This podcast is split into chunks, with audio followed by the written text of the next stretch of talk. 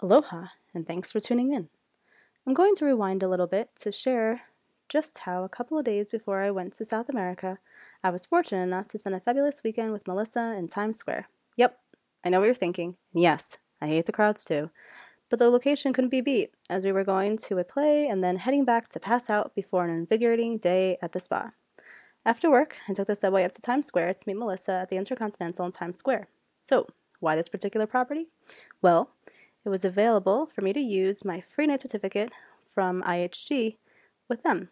Again, not the best redemption, but I did save close to $500 by just using this one certificate. After getting dressed, we ventured to the plaza for dinner. I know, I know. It's super cliche, but the only reason we went was so that I could use a $50 dining voucher that I got from the Fairmont credit card.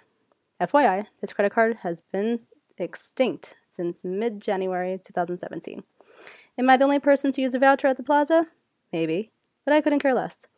I viewed it as more of a fun dinner out with Melissa before seeing the side splitting puppet tale, better known as Avenue Q. On a side note, I would recommend it faster than a pacemaker defibrillator beat. While the next day at the spa didn't come with any types of discounts that I could use in our points and miles redemptions, I was able to put a small dent into the annual spending for my Ritz card in order to maintain gold status. That evening, as we Ubered it back to Penn Station to take Amtrak to our respective final destinations, I realized how nice it was to spend time together, as that's not possible, as we're both busy human beings. Her probably more so than I am, given that she has three boys.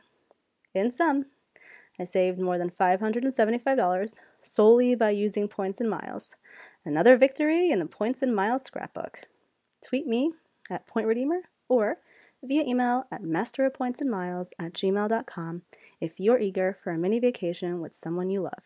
Tune in next time where I will share how I'm going to Chicago again. Hi, Catherine, for free.